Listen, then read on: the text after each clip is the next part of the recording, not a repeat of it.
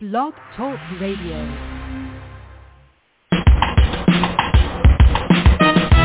Let's get lost in a better place. Pick up a bird, travel through time and space.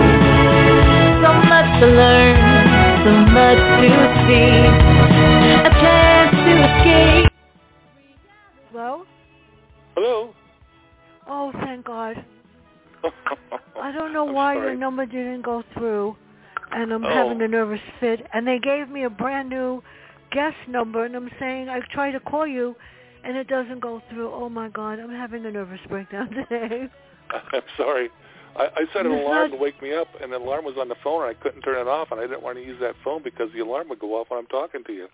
So I was scrambling yeah, I, to find a I I phone. don't even know what I'm doing anymore, and and they s everything's gotten screwed up all day. What can I say? That that and I have to. We're on the air. I think. Yeah, we are. Okay. okay. This is Fran Lewis. What's left of her, and I I am so excited because David Putnam is here, and the Diabolical is one of my favorite books, and the book is in front of me. Bruno Johnson is a wanted fugitive unless he helps the Costa Rican police. Will those turn him in? What did he get into trouble with this time? I love the guy. Are you, you asking me? Yeah, only person here, except it was a except for my rhetorical- I you were my. I, I couldn't even dial in to my own guest number for this week, and I finally got them to answer me. They don't answer you on Blog Talk, and they they love my show, so they figured, you know, give the girl a favor. So thank Um, God this one worked. Because your other phone, I called you, didn't didn't answer. They didn't like Oh. me. Okay, so what did he do? What what's with Bruno? I love Bruno. He gets in trouble no matter where he goes. So Yeah, well, thanks for having me on. I I really appreciate uh, talking with you about Bruno. Um, this is the eleventh book in the series. Uh, Wow. This is this is the first book that's set entirely in Costa Rica. Um, usually, Bruno has an issue uh, and he has to come back to the states to deal with uh, some kind of caper. But this one, uh, Mm. I decided to set it entirely in Costa Rica, and I had a really great time writing it. And I hope that uh, comes through in the, in the writing. Um, I, I gave Bruno a dog uh, that uh, is supposed to be helping him throughout this caper, but the dog is more of a hindrance because he's got a mind of his own. And I gave the dog equal weight to uh, Bruno Johnson, um, and he's very prominent throughout the whole story. Um, but Bruno, um, as as it always happens, he's minding his own business when he gets thrown into a huge conflict that he has to resolve.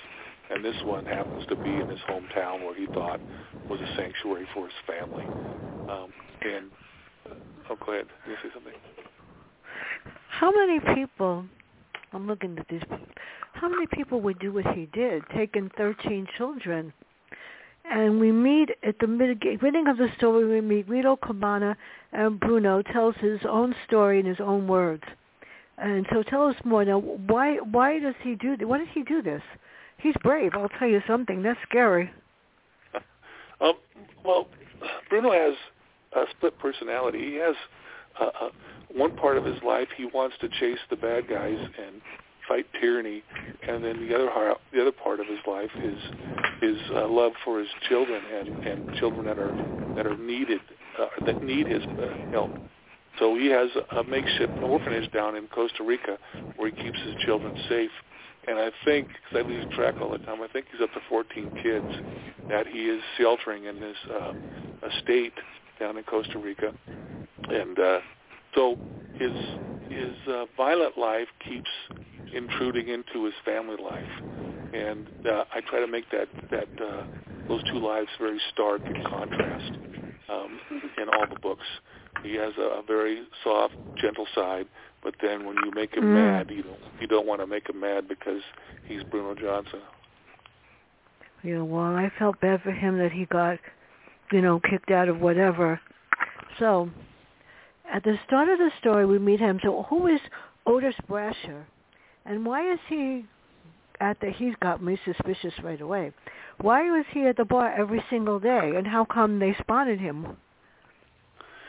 Yeah, um, when I'm when I'm writing my novels, I used to write a novel where I would start with the most interesting scene uh, mm. that I have in, in mind for the story, and I write the book on both sides of that. Once I write that scene, then I, I develop the scene on both sides. And the longest I've gone was I, I wrote a scene, and I ended up writing 11 chapters to motivate that scene at the beginning of the book.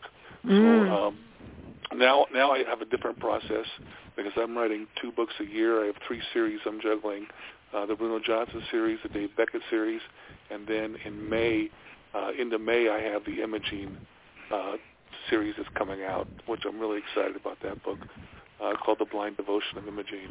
But in in the in the Bruno books, I, I start with three plot lines, and I do that because the main I just have one plot line. The main plot line could get plot line fatigue, so I, I have I have three, and I start with the main one, and then I skip over back and forth and scene sequence down through the novel. So Otis Brasher is a secondary plot line, and that's why he's very prominent in the story. He is um, in there as a uh, adjunct to um, what's going on in, in the, at the hotel. So he's looking for something, and I don't want to give it away. But but no, uh, no. he's he's been he's been uh, uh, he, he he was ripped off in a, in a jewelry jewelry heist, and he's down looking to find the person that did it and he's he hires Bruno Johnson to protect him, and so that one is going along at the same time as um, the main plot line, which is the murders that happen in uh, Tamarind, Tamarindo, and uh, Bruno's asked to help discover who did it.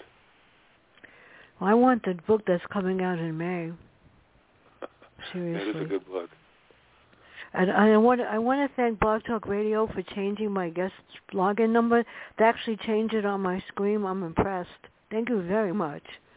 Because they answered me. They were upset that I couldn't get the show. So, who is Drago? And you know my favorite character in the book is Waldo. Forget it. I want Waldo. I want him to protect me. Yeah, Waldo's the dog I was talking about. Um, yeah, uh, I love Waldo. Waldo. Belongs to, Waldo belongs to Drago, Carl Drago. And Drago is an interesting character. Um, I, I fashioned him after the most dangerous person I ever dealt with in my 31 years of law enforcement, and I, I uh, started him in book two, and uh, I, I fashioned him after this guy that I was talking about. And when you're writing a, a hero, you can't make him perfect because he turns into a caricature. The same thing happens with um, bad guys. If you make him so bad and vile, he turns into a caricature. So what I I made a mistake and I gave Drago a little bit of humanity and I gave him a little too much humanity. Because in the third book I wanted to kill him off because I really didn't like this guy in real life. So I killed him off in the third book, sent it in to the publisher and she said, Oh no, I love Carl Drago. You can't kill him.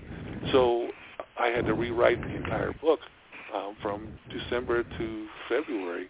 Um, I had to Mm. rewrite the whole book and so I've been carrying Carl Drago through the entire series, and a lot of people say that they, they like Carl Drago. Um, he is a foil for uh, Bruno. Bruno gets in trouble, and he can't handle things, and Bruno can handle everything, uh, anything. Then he calls on his partner, uh, Carl Drago, who is just a beast uh, that doesn't like uh, the bad people either. I, I love just this guy. Like I the Joe could use Pye. Drago too. I could use Drago too. Seriously. to protect me from all the oh god. I, I, I you know, when you said you're writing your book over and over again, I'm about to write a new one. It's a real story, it's my story. About what I've gone through for ten years and the reason why I sound weird and the reason why I never look in the mirror. and um yeah, I had what you call failure to diagnose. And I'm Oh. going to write it in my own words. So when you said the title and you had to write it over, I'm still trying to figure out how to start it. And I don't know if you write a book that's real about real people, are you allowed to use their names or do I have to change their names? So that's some of the stuff I still have to find out. So who, who is Jose? And tell us about Drago and Layla and their winning. I love Drago. You can't kill him. No, sorry, people. Well, in in the Scorned, um, which is the previous Yeah. book, the one just before um, uh, this one, uh, Drago helps Bruno uh, in the U.S. in, in L.A. with a caper that he was involved in, and uh, Lila Layla is a girl that was rescued in that in that book in that story, and um, Drago is this big hulking of a hulking guy with tattoos, an ex-biker, and he's he's not you know your most uh, eligible bachelor, but um, they they kind of took to each other, and I I uh, took that story forward from that from the scorn and put it in um, the diabolical, and so they um, are getting married at the opening of the diabolical and uh, she is the daughter of mm. one of the victims in the diabolical. So why is he called Gaylord, and why did the chief? I, you know, I get nervous every time the chief wants to see Bruno. I get worried. yeah, I did too. um, Bruno is uh, hiding out in Costa Rica. He has uh, murder warrants and kidnapping warrants in the U.S. And when I first started writing the book, I, you know, years ago, Costa Rica didn't have an extradition treaty with uh, U.S. And uh, I just recently, well, probably three books back, did the research when I should should have done it earlier, and they they it. Uh, I think it was 1994. They established an extradition treaty. So now Bruno is hiding even lower, trying to hide mm-hmm. even lower in society because if he's discovered, he can be extradited back to the U.S. So he works mm. as a cabana boy bartender, and to add to his uh, cover, he changes his name periodically. And the people that work there think it's funny because they don't know. They got to look at his um, nameplate on his shirt to see what name he's using. Uh, Gaylord was the one that he liked the most because it's kind of funny to look at Bruno Johnson and call him Gaylord. Mm. Uh, but uh, he was Gaylord so long, and uh, the the people that return customers to the hotel ask it when they walk in, uh, is Gaylord working? Because they like his uh, persona at the cabana bar out on the beach. I like the name Gaylord too. It fits him. But I could imagine like him, this hot stud walking on the beach. not, not Bruno. So, who is Senor Vargas? And what is that he chief wants to see him, but why is it important? Who is El Gato Gordo? What is the importance of that? There's a lot El of important Gordo, things here. El Gato Gordo, Gordo that means uh, the fat cat. Uh, in, Spanish, it means cat, and that's a um, kind of a shady bar in Tamarindo. If you have a shady bar in a, in a perfectly uh, uh, uh, it type of uh, setting, but that's where you go if you want to connect with the underground or the underworld. Um, and so the fat that the fat cat the Gorder was the bar that um, the murder occurs in. Um, and the chief of police is under the gun because um, he needs to solve the case or he's going to be reduced to patrolman status. So he knows that Bruno is a high-powered uh, XLA cop, homicide cop. So he goes and solicits his uh, his help and, and blackmails him into doing it. Oh wow! So, how did you create? And sometimes I got really nervous and I wanted to hide. Also with Bruno, so how did you create most of the action in Tamarindo, and what happened there? And poor Bruno, he he can't win. yeah. Um, um, well, I, I, I write by the. Oh, I, I have a system I set up because I'm, I'm on book number 65. I think I've written 65 books now, and it's called writing by the numbers. So mm. I don't know what's going to happen in my books.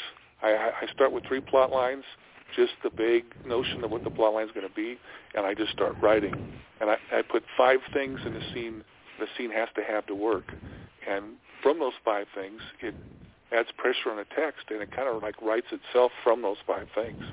So um, I that's why I like writing because I don't know what's going to happen in a book until I get there. I, I had no idea who's going to be the, the bad guy in the book. I just kept, um, I just made several people suspects and I just keep going forward. And then at the toward the end, then I decide who's going to do mm. it. Um, so the the action in, in Tamarindo is Mhm. predicated on those five things that a scene needs to to work.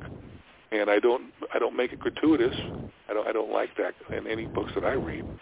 So the the, Yeah. the action has to uh, d- relate directly to what's going on in the story.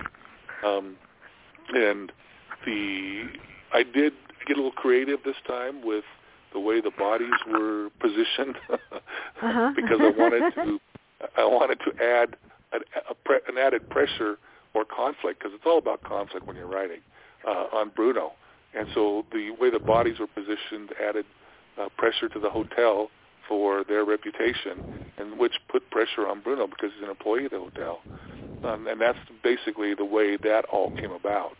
Um, uh, one thing leads to another, and that's how I wrote the book. So when you say, how do I think about that stuff? It just comes out organically.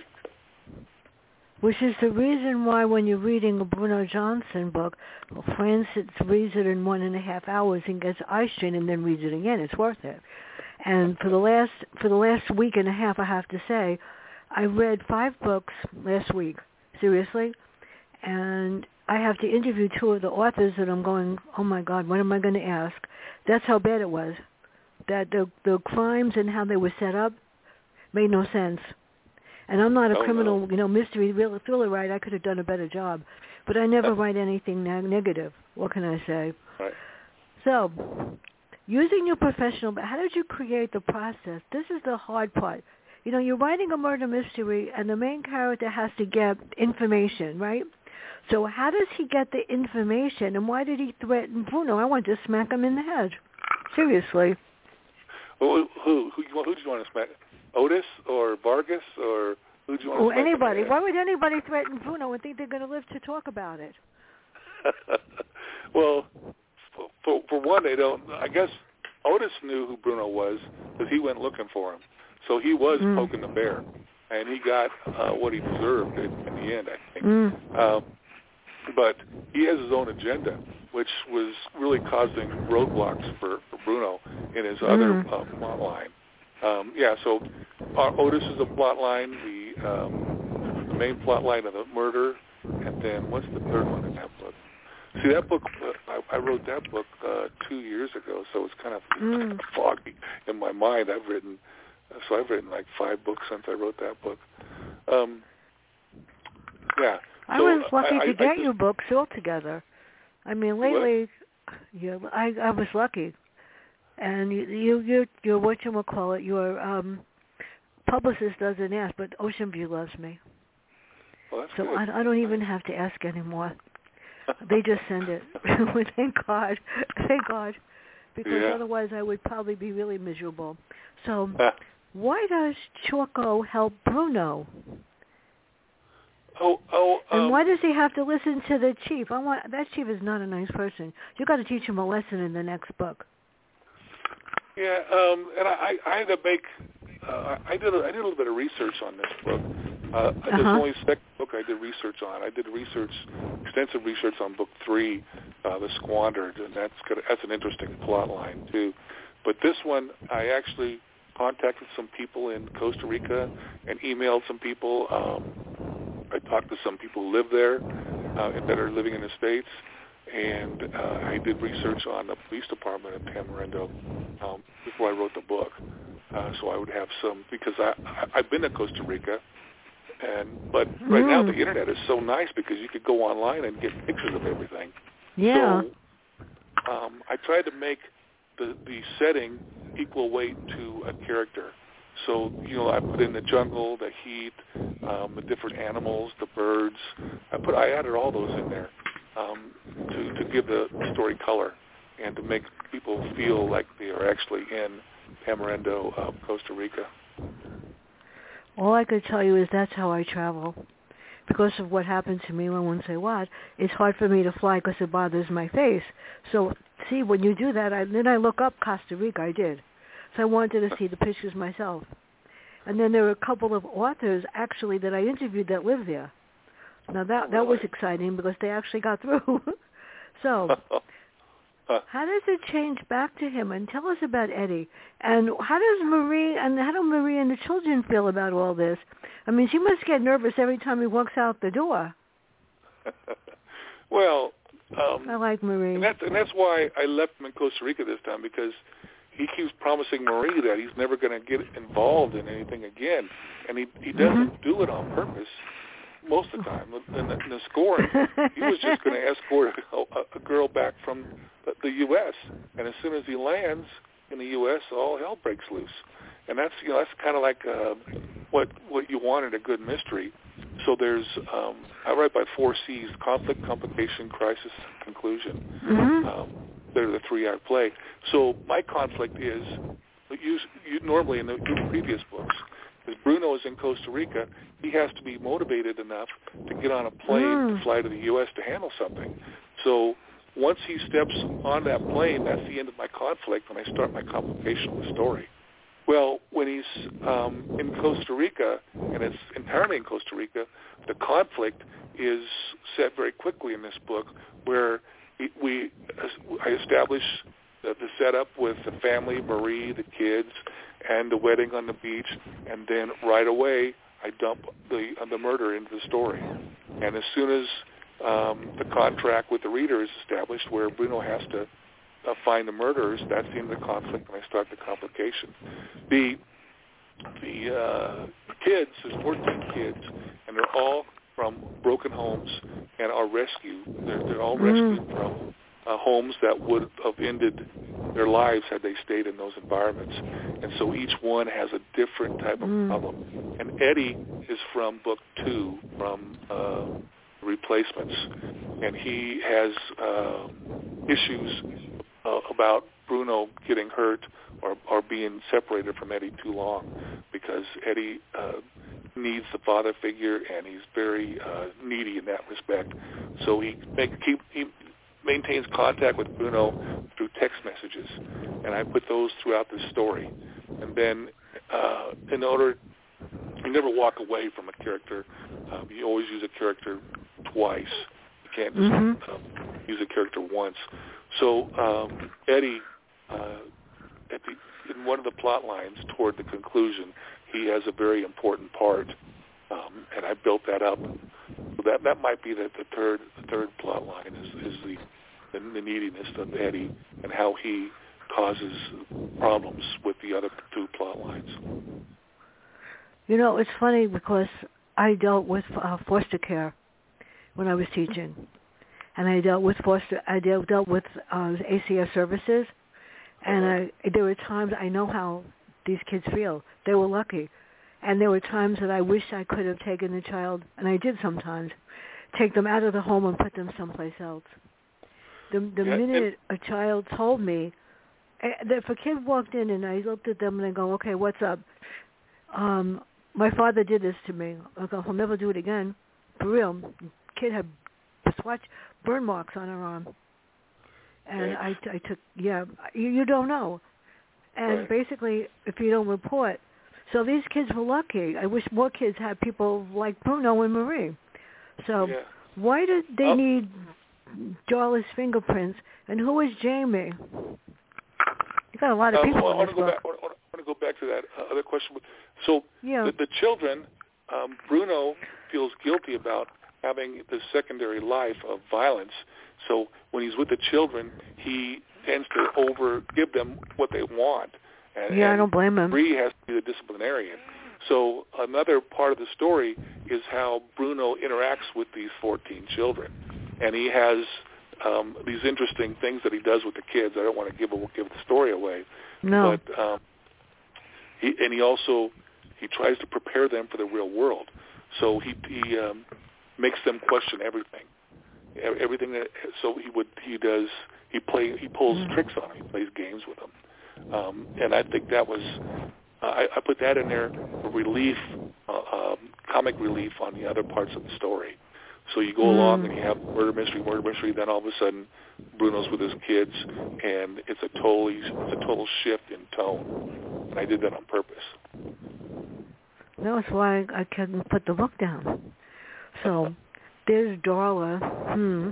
She gets into the act with Marie, but what's her real goal? And how does Bruno get hurt? And why do they blame my dog? He wouldn't hurt anybody. well, Waldo, I push the edge with Waldo because the Waldo's the the Rottweiler. I love Waldo. And and Drago went on his honeymoon and he left. He told Waldo, and because Waldo only speaks German, because uh, he's trained in German, um, tells Waldo to take care of Bruno while he's gone. You know, as if the dog could understand that kind of a complicated uh, command. So the Bru- so Waldo is always trailing Bruno around, and uh, Waldo's on Mm. the beach playing frisbee with people and and drinking Modelo imported beer. Um, I had a lot of fun um, creating Waldo. Um, and I, I think I lost track of your thread of your question. Um, oh, oh, so the for an added pressure, um, Darla is the uh, food Mhm. and beverage manager of the hotel, Bruno's boss, and she Yeah. she's very meticulous and a disciplinarian. She keeps her finger tight on everything that's happening in that hotel. So anything that goes wrong that Bruno's involved in, uh, he's at risk of losing his job, and he needs that job Yeah. to, to support the children. And he gets he's, he's a huge amount of money from uh, tips from this cabana bar because it, it goes all night, and the and the uh, the foreigners they get drunk and they are very lavish with their money. So um, he has to have that job. And Darla, the food and beverage manager, is always calling him in, and she she does. Um, she's a very unique character. Um, yeah, I try to- like her. I try to make her an enigma, but um, she's in the next book too, uh, the Insidious. Uh oh. Yeah, um, and yeah, so that one's already that book's already done, and I have two other books sketched out for the, for Bruno Johnson. Um, if I ever get to them, because I've got those other two series going. I've got a contract book that's coming up, and I need to get back to it. Um, the third Dave Beckett book. Uh, I finished writing. Uh, I'm about three I think I only done. read. I think I only read one. I read one. The, yeah, the, the well, the first one is a fierce, a fierce of moonlight black, and the next one is a lonesome blood red sun, and that blood red sun is a terrific book. If you haven't read it yet, um, check I and see if can't wait to- it. I'll, I'll send it. To I can't wait to read it. Read it. Now I know why my niece is a bartender. You just explained it. She loves it. She's what? Oh, she's the head. Yeah, she's the head bartender. A Oh, choice yeah. that and between that and medical school, it's a long story, but yeah, she does well. She likes it. And my other Yeah. niece is starting to do the same thing. I don't know why, but they are. So, who is the dead Russian, and how many are dead, and why are they killed? That's so bad. Uh, we um, I, I'm still. you asked me the question. I'm still thinking about the previous one. The, the reason I, I made Bruno a bartender and out on the cabana bar is because of the uniqueness of the people that walk up and talk to him. So character is is the story. That's what my my mentor always told me was character story. Story is not story. Without the character, you don't have a story. So all these characters that come up and talk to Bruno are involved with Bruno at the cabana bar, like Otis. He's, he just came, he just walked up and sat on a stool, and um, but he was hunting Bruno, uh, but we don't know that at the beginning. Um, Mm. so the Russians are the other main plot line that's involved with uh, Otis, and uh, everybody in this in this story ends up dodging the Russians one way or another. But that they are only secondary to the story, but you don't know that while you're reading the book, and um, they they do get put in some precarious. Those Russians do get put in precarious situations uh, that Bruno has to deal with. Um, and his uh, his uh, cohort from a previous novel, uh, the guy that was involved in some of the uh, Mm. wars in the Central America, um, a very quiet but very dangerous guy because Drago's not there to help him. Drago's on his honeymoon. So I developed this foil to help Bruno out uh, in places uh, throughout the book. So we have tell us why that she was so concerned, and what does Eddie do, and why did they arrest Bruno?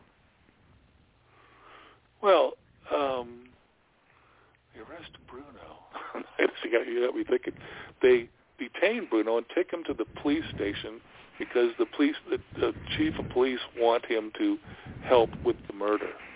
Um, and, I, and I'm getting mixed up with the next book, The Insidious, because uh, something happens in that book. It's, it's he gets tied up with the police department again. Mm. But uh, yeah, he, he's taken to the murder scene uh, as a uh, willing participant, and asks the chief asks him to look at the scene and tell him what tell the chief what Bruno sees um, because of Bruno's past experience.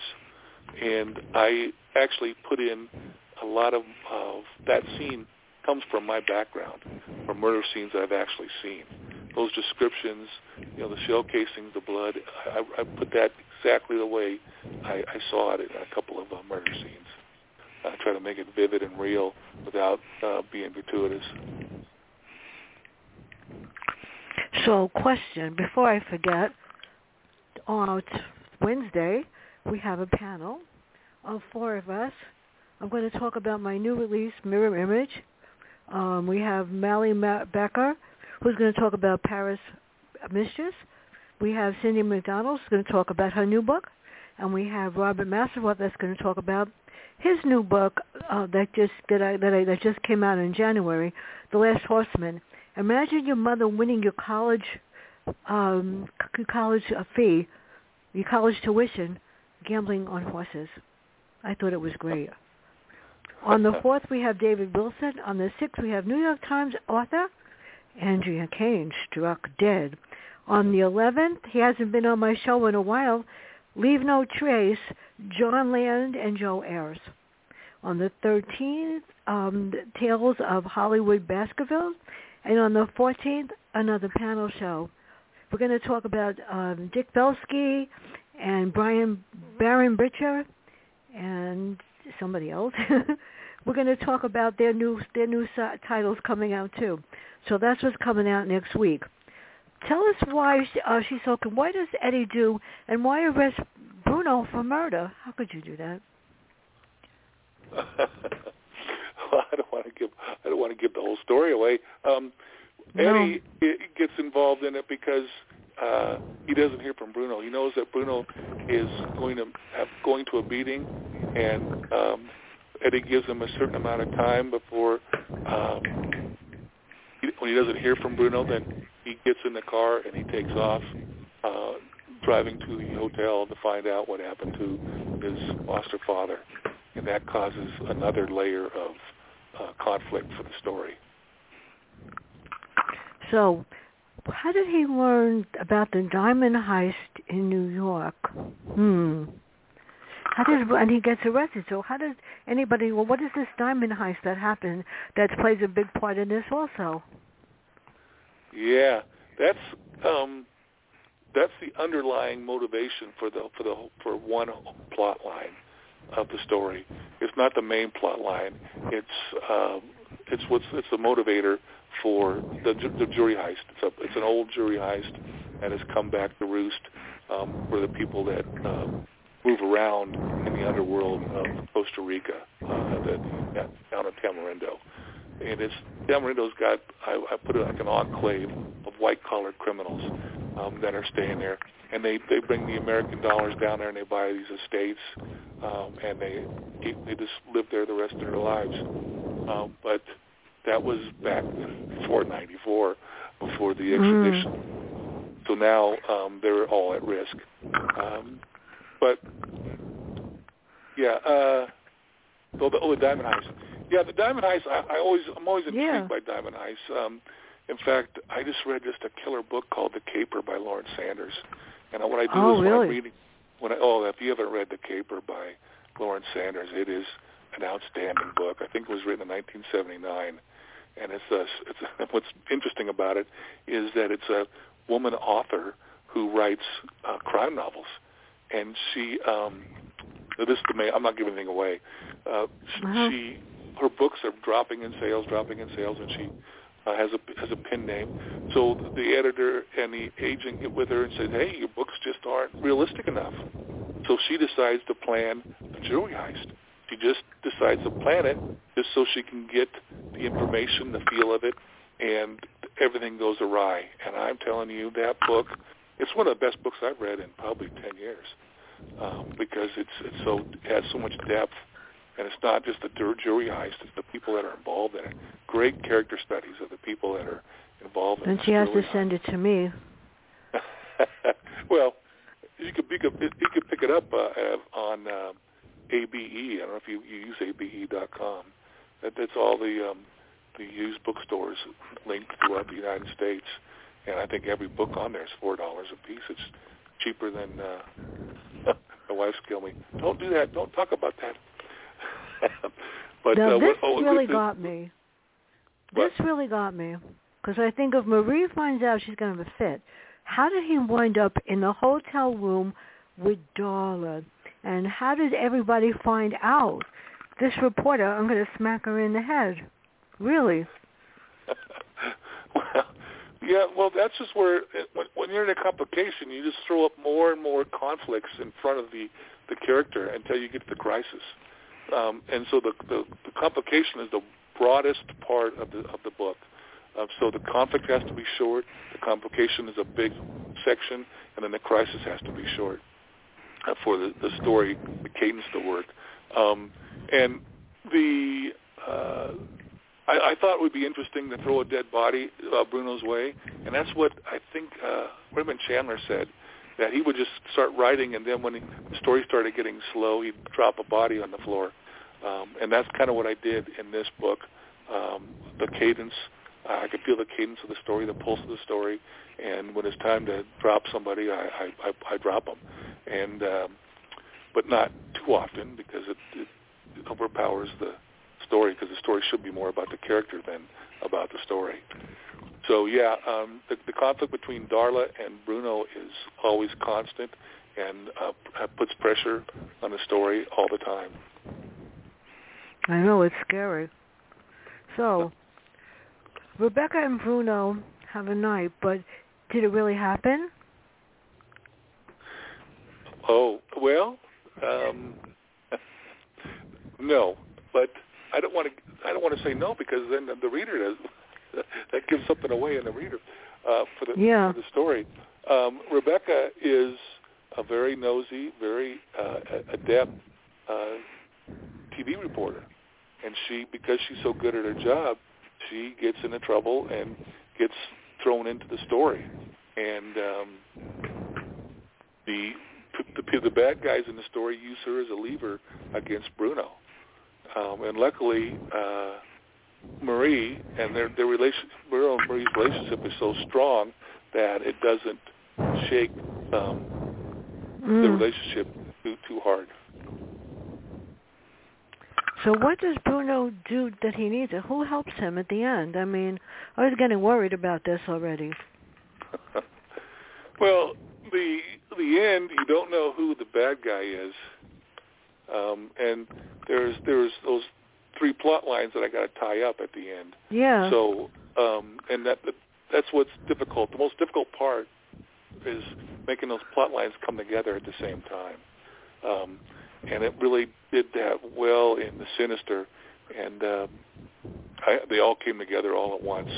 That's that's a killer ending on the Sinister. And so, and it worked well on this one as well. The diabolical ending, um, I think, came together um, pretty pretty nicely for me anyway. Uh, I like the way it ended up, and the ending uh, in the ocean. Uh, I, don't, mm-hmm. I don't know if you read the author's note, but I had a. Yep. I always put something in the book that that I was involved in personally, and this this incident was uh, where my my three friends and I went out on a mm. sailboat, and uh, we got the anchors got pulled up. The storm came in, anchors got pulled up, and we were out at, in the ocean in high seas. Nobody knew how to sail a boat, and um, we it was looking bleak. And so I put Bruno in a similar situation, or in the crisis of the book. Um, and I wrote that in the author's note explaining what's real and what's not real in the story. So before we end, we have time.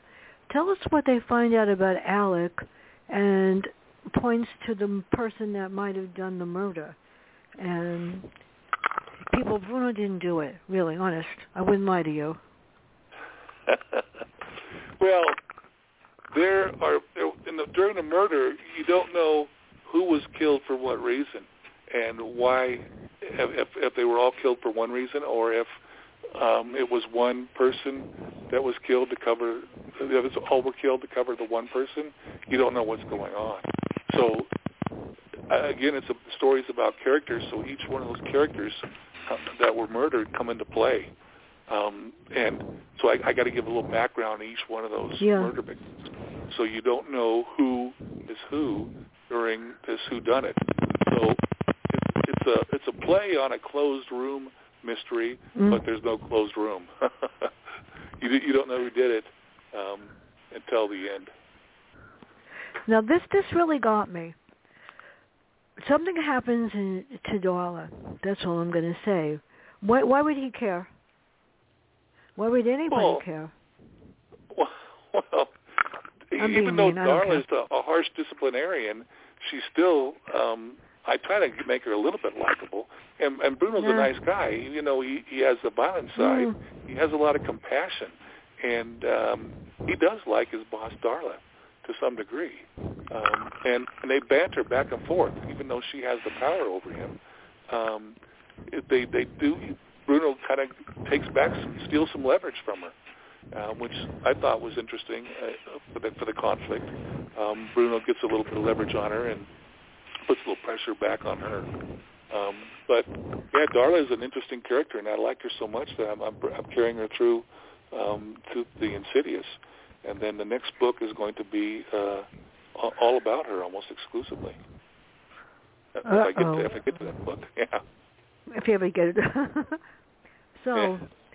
this has really got me. You know, if I didn't love Marie before, after you read this, you're going to want to give her a big hug. Why in heaven blazes does she help Darla? I mean, after all, we think maybe she's after, you know, Bruno, and, you know, Marie will smash her over. Forget it. Don't even start with Marie.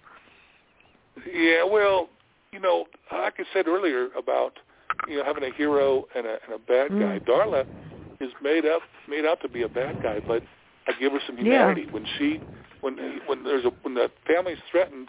She tells Bruno, "Get in my car, we're going," and she jumps in and lends a hand with the menace uh, of Bruno's family. So I think that's why Marie, you know, when you when you mess with her, her kids, you're messing with the lion when- it comes to Marie. And the same thing, if you help Mm. defend her kids, then you got a friend for life. And that's what happened with Darla in this story. So before we end, I have a very weird question. Okay. Uh-oh. Number one, are you bringing my dog back? Number two, are you going to use any of the children besides Eddie? Are they going to play an important part in any of these? They can't get hurt though. Not allowed. Yeah, and and um, sometimes I get so involved in the plot I forget about yeah. uh, the, the the kids because there is a high number of there's you know 14 kids, a lot to deal with. So Yeah. I try to bring Bruno's natural grandson into it. Um, I think in one book, the next coming up upcoming book, uh, one of the girls is, has a prominent role in it, and then in the book after the Insidious, it's going to be uh, the kids are going to have a, a huge role because in this book, um, Bruno realizes that evil has come to Tamarindo and it spooks him, and he has a safe room built Mhm. into the estate. And I did that on purpose. I, I put things in that I pull forward Mm. into other books. So that safe room is going to have a very important role in. Um, well, maybe I did that in Insidious. I, get them mixed up. Maybe you didn't see this safe, safe room yet. You probably didn't see the safe room yet. In the Insidious, I put a safe room in, and so the next book, I pull that safe room forward, and that's going to be a key uh, uh, fa- fixture in, in the in the book after Insidious. When is that? Next February? Do I have to wait that long? well, there's there was uh, a shakeup at Oceanview, and I don't know if they're going to pick up uh, uh, Bruno or not. So uh, You're kidding. yeah, How could they not do that? I know, you know that Bruce Coffin is. He, I'm so mad at him because he didn't give me his new book, and Oh, he's really? with somebody else. Second of all, how did they not? You know, his his series was great too. Now, why in heaven blazes wouldn't they pick up the next Oceanview? What's wrong with them? They're losing all the good people. Uh, I, I I don't know. Uh, you know, it's just business. It's all about bottom line. I, I'm I'm not upset about it. Um, Well, who I- are you going to go to? Who do I bother? I, I think um, I, I, there's, I'm not worried about Insidious. I think Insidious is going to be picked up. I've already got uh, been conversations with people about it, so I'm not I'm not worried about it. Um, I, I, but I love Oceanview. I mean, they've just been such they do such. Yeah. Great, look at that! Look at that diabolical way it's put together. It is just a beautiful book. Cover the, the quality. Yeah, it is. Wonderful. It's beautiful. It's, every book Yeah. is beautiful, and besides the fact that it's one big plus, I could read it because the font is big. I, I don't need yeah. a, I don't need Yeah. a magnifying glass. But if they don't take it, you must have somebody else in mind. Yeah, yeah. I mean, I, I, think work with every publishing company in the universe. Seriously. Yeah. Yeah. I'm I'm, I'm happy I with, with with what's going on. I'm, I mean, uh, I got uh, 11 books out of Oceanview, and you can't ask for more. They were just a great company. Well, you are very lucky. But I'm hoping that I can get my story other than self-published. But Robin and Fidelli is fantastic.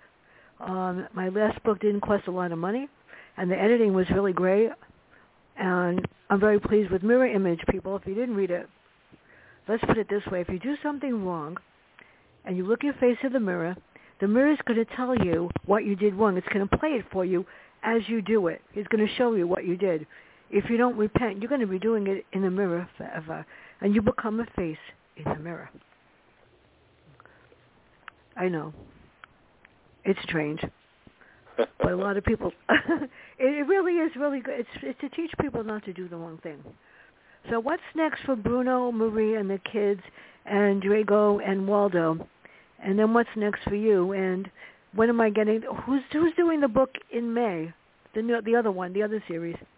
uh, Level Best Books, and that that's a trilogy. They they gave me a three book contract, and the Blind Devotion of Imogene is the first Mm. one, and uh, I had a lot of fun writing that one.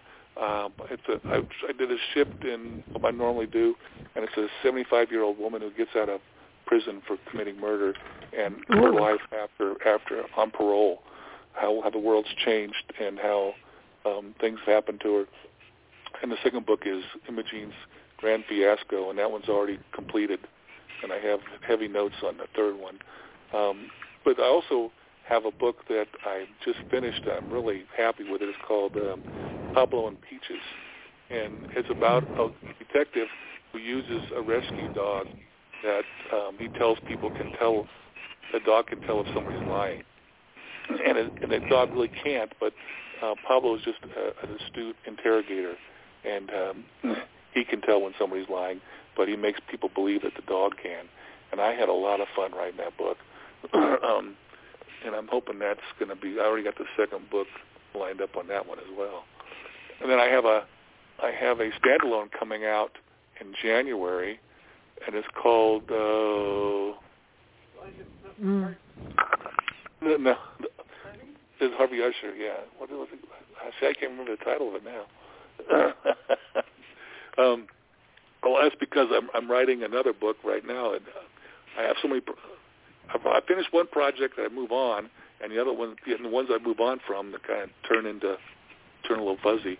So I'm writing another book now called uh, A Dark Moon Elegy, and I'm about Mm. a third of the way done with that one. Um, yeah, so I got a lot going on. I got a lot of books coming out. Uh, the the one in May um, is Blind Devotion of Imogene. The the the one in October is A Gray Cadaverous Dawn. The third Mm. um, Dave Beckett book, and then um, the Usher book in uh, January. Well, you have to tell me when you're going to send me the May book, because Okay, let's see, what do I got here?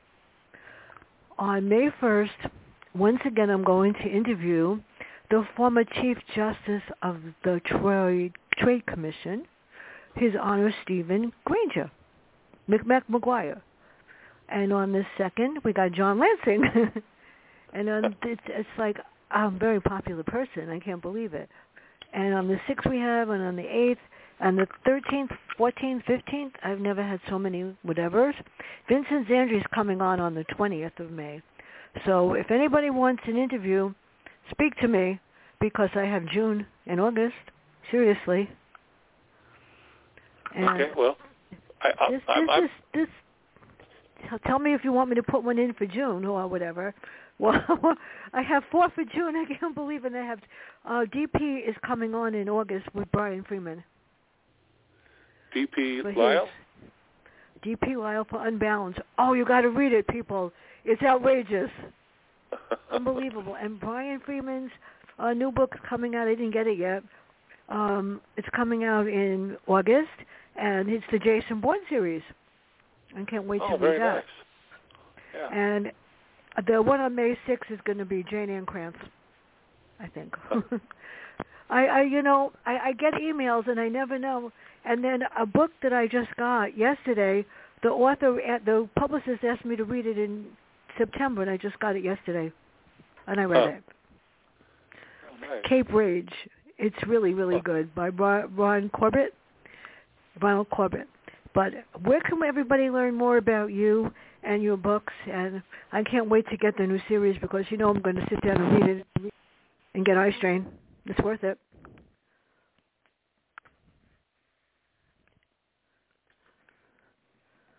Hello? Hello? David, are you there? Are you there? Hello?